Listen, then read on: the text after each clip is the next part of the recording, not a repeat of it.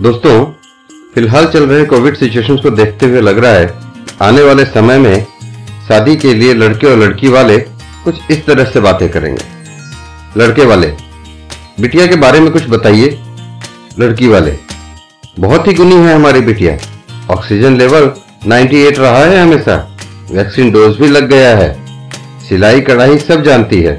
देखिए, यह अलग अलग वैरायटी के मास्क खुद बनाए हैं।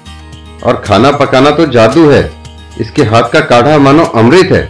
सारी इम्यूनिटी बूस्टर रेसिपी आती है। ये फैबी फ्लू खाइए ना। अपने हाथों से ब्लैक में खरीद कर लाई है।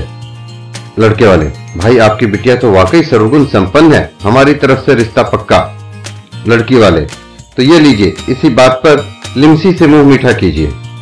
लड़की वाले, जी आपकी कोई डिमांड? लड़के वाले हम दहेज बहेज के सख्त खिलाफ है। बहू को एक जोड़ी ऑक्सीजन सिलेंडर और एक ऑक्सीजन कॉन्सेंट्रेटर के साथ भेज दीजिए, बस। बारात ठीक आठ बजे पहुँच जाएगी। पर हम आपसे एक बात कहना तो भूल ही गए। वो क्या? अरे अरे, घबराइए नहीं। हमें कुछ नहीं चाहिए। हम बस इतना चाहते हैं कि आप बारातियों का स्वागत रेमेडेसिविर से करें। ओहो, रेमेडेसिविर! हमें क्या मालूम था कि आप भी रेमेडेसिविर प्रिस्क्राइब्ड हैं। ये लीजिए रेमेडेसिविर।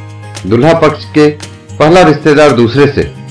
इंतज़ाम आलिशान किया है यार। जन सेवा का बहुत ऊँची पहुँच और पैसे वाली पार्टी लग रही है। दूसरा रिश्तेदार।